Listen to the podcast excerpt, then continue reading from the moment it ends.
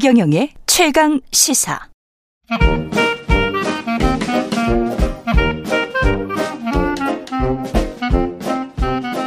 네, 최경영의 최강 시사 경제합시다. 월요일은 명쾌한 경제 이야기 해보고 있습니다. 오늘도 박정호 명지대학교 특임 교수 모셨습니다. 안녕하십니까? 예, 안녕하세요. 예, 미국 정부가 지난주에 인플레이션 감축법 시행을 했습니다. 대통령이 사인을 예. 했기 때문에 시행을 했는데 북미에서 조립하지 않은 전기차에 대해서는 보조금 지급을 중단하겠다. 이게 발효가 그냥 돼버린 거예요. 네. 대통령이 사인을 했기 때문에. 예. 어, 이거는 우리 완성차 업체 입장에서는 지금 우리 완성차는 북미에서 전기차는 생산을 안 하고 있죠. 안 하고 있습니다. 예. 이러면 어떻게 되는 거죠?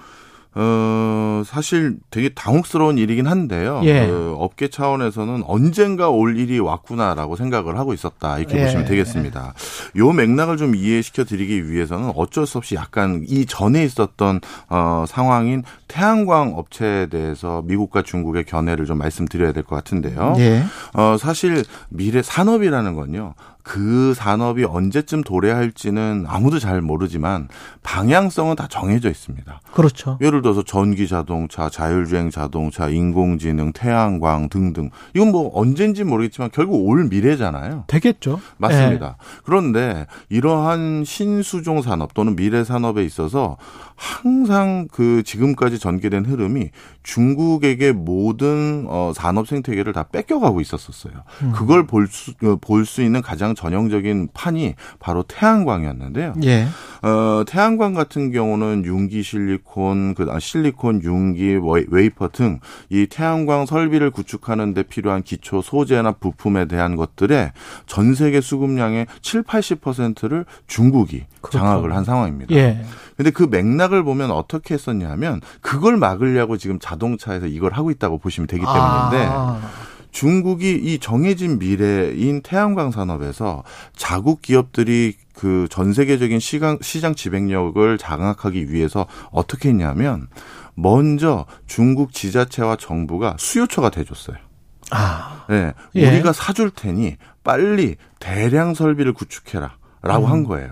그리고 사실 비즈니스 할 때는 민간하고 사업을 할 때는요, 민간은 나름대로 시장 규모가 훨씬 더 크긴 하지만 한 가지 걱정하는 게 돈 떼먹힐까봐. 그렇죠.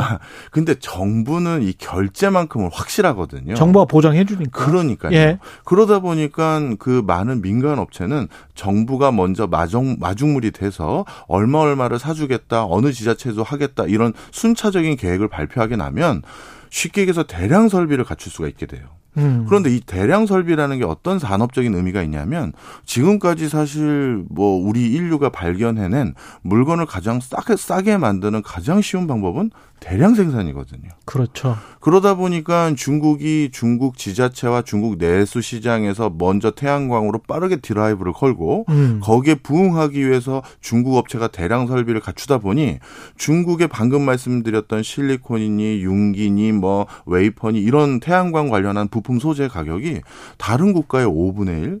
뭐 이런 금액으로 만들어지는 거예요. 어. 그러다 보니까 우리나라도 이 태양광 산업 붐업 일어났을 때 많은 굴지 의 대기업과 벤더들이 우리도 하겠다라고 진출했다가 지금 다 그랬죠. 돌아 저뭐 백기투항했거든요. 그렇죠. 작년인가요? LG가 마지막으로 태양광 패널의 전 세계 시장 점유율이 1%였는데 음. LG도 접겠다고 발표를 했어요.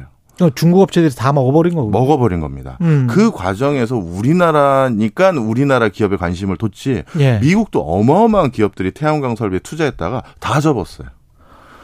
바로 이걸 막기 위해서 미국이 음. 그때 어떻게 했냐면 그나마 했던 법이 지금 우리가 우려하는 FT, 어, WTO니 FTA니 이런데 어, 위에될 수 있는 조항이 장- 상당히 많이 들어가 있는데 예. 그거를 그때도 우려해서 그 당시에는 어떻게 했냐면 신장 위구르 강제 노동 방지법이라는 걸 만들었어요.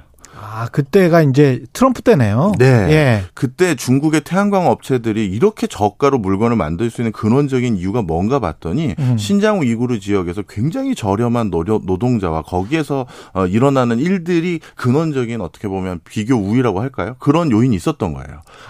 그래서 신장 위구르 지역에서 강제 노동이 일어나는 그런 것으로 만들어진 물건은 안 사겠다 이렇게 했는데 음. 이 법이 너무 효과가 약했던 거죠.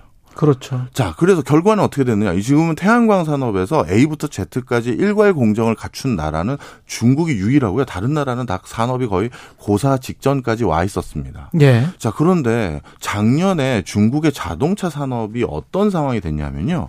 아, 이대로 중국 자동차 산업을 놔뒀다가는 이것도 미래 자동차 시장인 전기 자동차에서 똑같은 일이 전개될 가능성이 높다라는 우려가 여기저기서 나왔는데 첫 번째로 음. 중국 내부의 자 동차 브랜드는 원래 중국에서만 쓴다라는 게 우리의 고정관념이었잖아요. 예. 그런데 작년도에 어떤 일이 있었냐면 중국 자동차 브랜드가 해외 수출이 200만 대가 돌파됐어요. 200만 대. 예, 처음 있는 일이고요. 그런데 이 200만 대 돌파라는 숫자가 2020년에 비해서 두 배 증가한 숫자예요. 그러니까 얼마나 급성장하고 있는지 쉽게 알 수가 있고요. 예. 그다음 뿐만 아니라 그 자동차라는 건 원래 고급 차를 만드는 기술이 있어야지만 그렇죠. 거기 들어갔던 기술이 중저가로 내려오는 거거든요. 그렇죠. 그래서 고급차 자동차 시장을 누가 가지고 있느냐가 굉장히 중요한데 음. 중국에서는 고급차 시장을 30만 위안 우리나라 돈으로 한 5,500만 원 정도 될 텐데요. 예. 이 정도 이상이 돼야지만 고급차 시장이라고 부르는데 여기에서도 중국 자체 브랜드가 약진을 보이고 있어요. 약 아. 9만 대 이상 판매된 것도 이번이 처음이었어요. 작년이. 어, 특히 니오하고 리오토라는 두 브랜드가 아주 큰 각광을 받았는데요.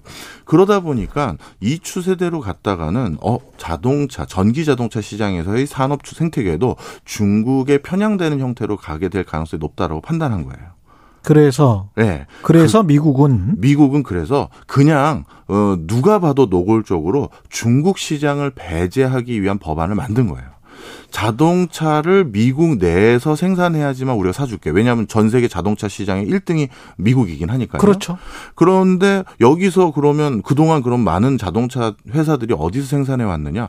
미국 아니면 중국이라고 봐도 과언이 아니거든요. 그렇죠. 그래서 예. 이제 중국에서 어느 정도 생산해서 우리한테 선정만 한 것도 받지 않겠다. 이런 의미고요. 아하. 여기서 생산해야 된다는 거고 또 한 가지 이것만 가지고는 또 예전에도 이렇게 통상 압박이 이런 식으로 있었을 때는 음. 진짜 나사 조일 거 빼고는 다른 데서 다 만들어서 그렇죠. 각각만 선적해서 음, 미국 본토에서 조립해서 여기서 조립했습니다 한 적이 있었거든요. 그랬죠. 그러다 보니까 이번에 하나를 더 넣은 건데 음. 어그 가장 중요한 그 부품인 전기 배터리 배터리.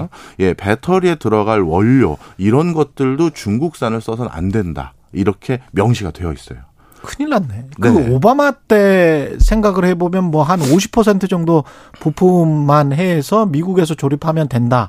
이런 게 점점 점점 하다가 이제 미국에서 모든 걸 다 해야 된다. 이렇게 되는 거네요. 맞습니다. 진짜 모든 걸 다 해야 된다. 그리고 약간의 유예를 준 게 이제 광물 자원 때문에 미국에 음. 없는 광물 자원이 있을 수 있으니까요. 그렇죠. 그래서 미국과 FTA를 체결한 국가에서까지는 허용한다 했는데 중국과 미국은 어떠한 통상 조약도 FTA 등에 준하는 이게 체결 안 돼 있으니 안 돼 있죠. 어, 중국을 배제하기 위한 조치가 맞죠. 그러면 광물도 미국과 체결 FTA를 체결한 국가들에서 해야 되면 뭐 남미랄지 미국이랄지. 네, 맞습니다. 예, 그렇게 아. 되는 거죠.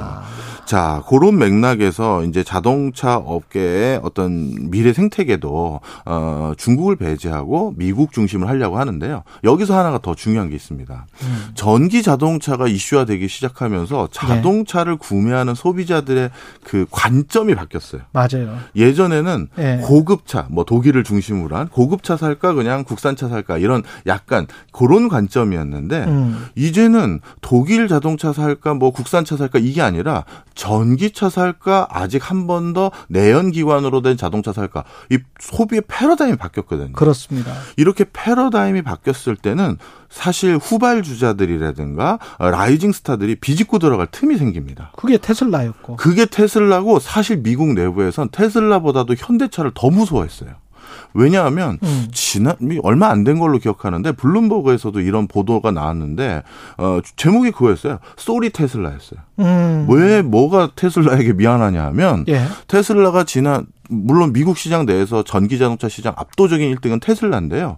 2등이 현기차예요. 그렇죠. 실제 예. 성장률은 테슬라보다 훨씬 빠릅니다. 우리는 다 가지고 있으니까 배터리랑. 예. 네. 그러다 보니까 그때 그 외국에서 보도하는 논조들이 뭐였냐 하면 어 지금 미국의 전기차 시장에 가장 빠르게 침투하고 있는 자동차 브랜드로 현대차를 꼽고 있는 상황이고요. 음. 그 성장률이 비약적으로 증가하고 있는 수준이었어요. 음. 이제는 어떤 세계적인 뭐 독일 브랜드 가지고 싸우는 게 아니라 전기차를 살까 내연기관을 살까 했었을 때 현대차가 만든 전기 자동차라는 건 지금 전 세계적인 자동차 무슨 경연 대회에서 뭐 압도적인 1등을 하거나 이런 걸 지금 수상을 하고 있고요. 그렇죠. 미 일본의 유- 일본 유튜버들이 어, 현대차에서 만든 어, 전기 자동차에서 품평한 걸 봤는데 도요다가 얼마 전에 전기 자동차 하나 출시했지만 전 전량을 리콜했거든요. 음. 출시하자마자 문제가 생겨서 전량 리콜했어요. 그리고 본인 그 소비자들이 원하면 도요다의 다른 다른 자동차로 다 바꿔주겠다고 할 정도 로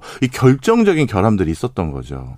그만큼 전기 자동차로 시프트하는데 이렇게 성공한 국 국가 또는 나라. 기업들 예, 기업. 이게 많지 않거든요. 이런 과정에서 어 현대차 입장에선 조금 아 이게 좀 고민이 될 수 있는 건 사실이다. 근데 하나만 더 말씀드리면 음. 이 자동차가 워낙 복잡 다기한 거라서 그렇죠. 네, 제가 말씀드릴 기회도 못 드리고 예, 그냥 막 예, 예. 얘기하네요. 그런데 이러한 판도를요. 음. 이미 우리나라 기업들뿐만 아니라 미국 기업들도 다 알고 있었어요. 어느 정도. 예. 왜냐하면 미국은 우리나라랑 좀 다릅니다. 음. 어떤 법안이 만들어질 때요. 저도 워싱턴 DC 출장을 정말 자주 갔었는데 거기 항상 그 커피숍에서 그 커피 마시고 있으면 옆에 테이블들 얘기 나누는 거 보면 다 로비스트들. 로비스트들 많죠. 예. 특히 어느 산업계에서 고용한 사람들에게 법안 만들어질 때 우리에게 유리한 조항 넣고 빼고를 그분들이 다 현장에서 이 음. 의회 근처에서 조율하거든요. 그러다 보니까 이미 미국 자동차 업계는 다 알고 있었어요.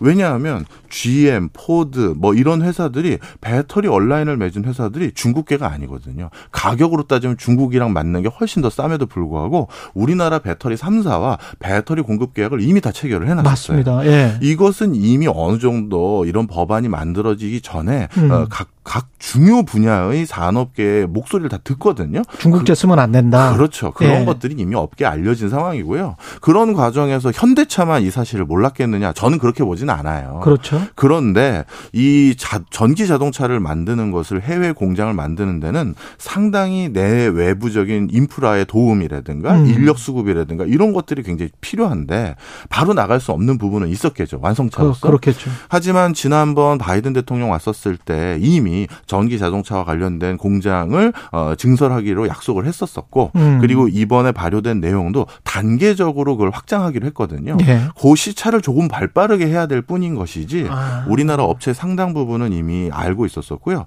그걸 하나 더 알 수 있었던 게 배터리와 관련된 부품들. 음. 배터리는 우리나라가 만들지만 그 소재는 중국에서 의존하는 비율이 올해 연도는 한 80% 이상이 되거든요. 예. 음극재니 양극재니 이런 것들이 그런데 작년 올해 우리나라 2차 배, 2차 전지 그 벤더들이 이 음극재 양극재를 비롯한 이런 분야의 대거 증설이라든가 설비 투자를 더 늘려왔어요. 음. 그러니까 우리 내부에서도 야 이거 조만간 심상치 않은 기조가 있을 거라는 건 알고 있었고 예. 그래서 지금까지 중국 부품이나 소재에 많은 의존이 한 건 사실이지만 아마 산업 한도가 2, 3년 안에 우리가 크게 바뀔 수 있는 교두보는 이미 산업계에서 준비를 좀 하고 있었다 이렇게 말씀드립니다. 근데 점유율이라는 게 초반 점 유율이 굉장히 중요한데 네. GM, 포드, 테슬라가 초반에 치고 나가서 미국의 가장 큰 세계에서 가장 큰 규모의 시장을 장악을 해버린다면 현대차한테 기회가 없는 게 아닌지 그런 생각도 들고 2, 3년 안에 완성차 공장을 만들 수 있을까요? 2, 3년 안에 만드는 건 쉽진 않긴 한데요. 예. 어, 이것도 이제 또 한 가지 말씀을 드리면 이번에 보조금으로 주겠다는 금액이 우리나라 돈으로 천만 원입니다. 천만 원이요? 예, 적지 않은 돈이긴 합니다. 그러니까. 그런데 예전에도 이렇게 불공정하게 어, 외국에 들어갔었을 때 더 비싼 가격으로 판매되는 경우에는 음. 상대적으로 이거는 어떻게 보면 전 세계에서 누가 더 대량 생산을 하느냐를 가지고 가격을 낮출 수가 있거든요. 그렇죠. 그러다 보니까 현대차가 다른 지역에서도 전기차가 지금 굉장히 각광받고 있기 때문에 음. 빠르게 전 세계 시장에서 규모의 경제를 먼저 실현한다면 그걸로 단 가를 좀 단가를 좀 낮추는 수밖에 없다. 들어갈 수 있지 않을까 생각합니다. 그러면서 일단은 점유율을 높이다가 예. 그다음에 이제 좀 고급 전기차로 조금 올리는 그런 방법을 써야 되겠네요. 예, 그렇게 생각을 하고 있어요. 잘해야 되겠습니다. 아이고, 급박하게 돌아갑니다. 예, 경제합시다. 명지대학교 박정호 특임 교수였습니다. 고맙습니다. 감사합니다.